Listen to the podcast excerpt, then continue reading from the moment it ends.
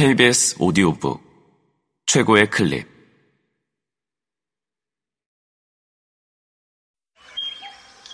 KBS 오디오북.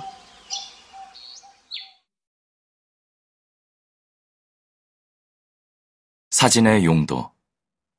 아니 에르노 작. 성우 이현주 읽음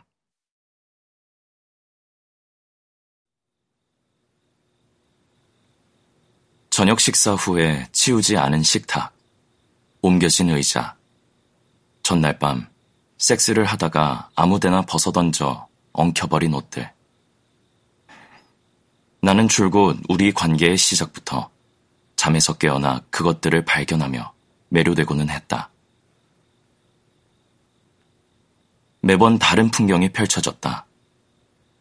각자가 물건을 줍고 분리하며 그 풍경을 허물어뜨려야만 하는 일은 내 심장을 옥죄었다. 단 하나뿐인 우리들의 명백한 쾌락의 흔적을 지우는 것만 같은 기분이었다.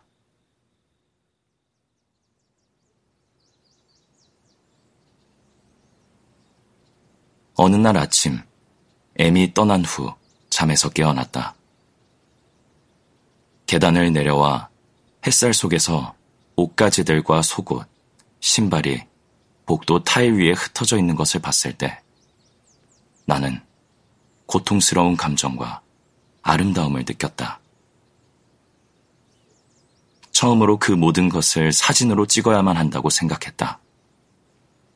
욕망과 우연히 낳은 결국 사라져버릴 이 배열을. 나는 카메라를 가지러 갔다.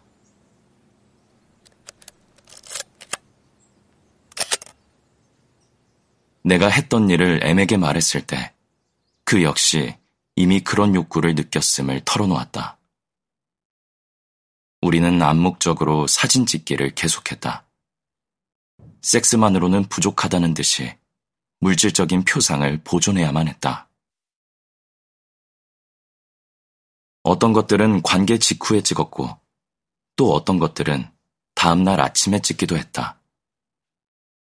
그 마지막 순간은 가장 감격스러웠다. 우리의 몸에서 벗겨져 나간 것들은 그들이 쓰러진 장소에서 추락한 자세 그대로 밤을 보냈다. 그것은 이미 멀어진 축제의 허물이었고, 낮에 그것들을 다시 본다는 것은 시간을 체감하는 일이었다. 인식하지 못한 채 잊고 있던 몸짓과 움직임. 낯선 법칙을 따라 니트, 스타킹, 신발 같은 요소들이 예측할 수 없는 늘 새로운 구성을 만들었다. 우리는 그 구성을 함께 발견하고 사진 찍는 것에 금세 호기심과 흥분마저도 느끼게 됐다. 자연스럽게 우리 둘 사이에 규칙이 생겼다. 옷의 배치에 손대지 않을 것. 하이힐이나 티셔츠의 위치를 바꾼다는 것은 거짓을 조작하는 일이고, 그것은 나에게 있어서 일기장 속 단어의 순서를 바꾸는 것만큼 불가능한 일이다. 우리 사랑 행위의 실제를 해치는 방식이었다. 그래서 만약 우리 둘 중 한 명이 부주의로 속옷을 집게 된다고 해도 사진을 찍기 위해 다시 내려놓지는 않았다.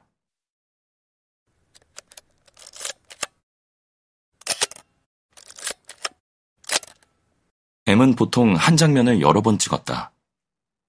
바닥에 흩어진 물건들 전체를 포착하기 위해 여러 앵글을 잡았다.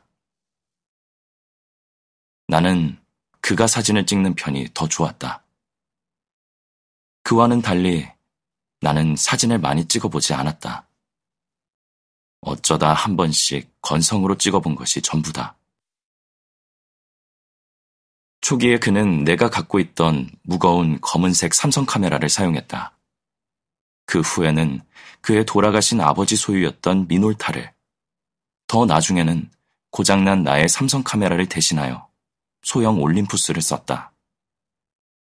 세 개 모두 필름 카메라였다. 필름을 다 쓰고 포토 서비스에 가져가서 인화하는 시간. 일주일 혹은 몇 주의 기간은 사진을 찍는 일과 보는 일을 별개의 것으로 나눠 놓았다. 그것은 다음과 같은 의식으로 이루어진다. 사진을 찾으러 간 사람이 봉투를 열어보지 않을 것. 음악을 틀고 마실 것 한 잔을 앞에 두고 소파에 나란히 앉을 것. 사진을 한 장씩 꺼내어 함께 볼 것. 매번 놀라웠다. 사진을 찍었던 방도, 옷가지들도 단번에 알아보지 못했다. 그것은 더 이상 우리가 보았던, 우리가 구원하기 원했던, 곧 사라져버릴 장면이 아니었다. 난해한 형태에 주로 화려한 색깔을 쓴 낯선 그림이었다.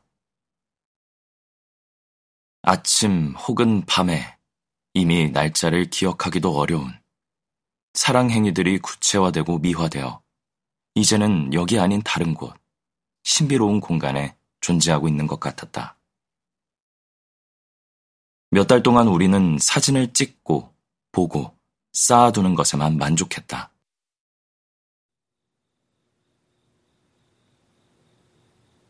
사진에 대한 글을 써야겠다는 생각은 어느 날 저녁 식사 중에 문득 떠올랐다.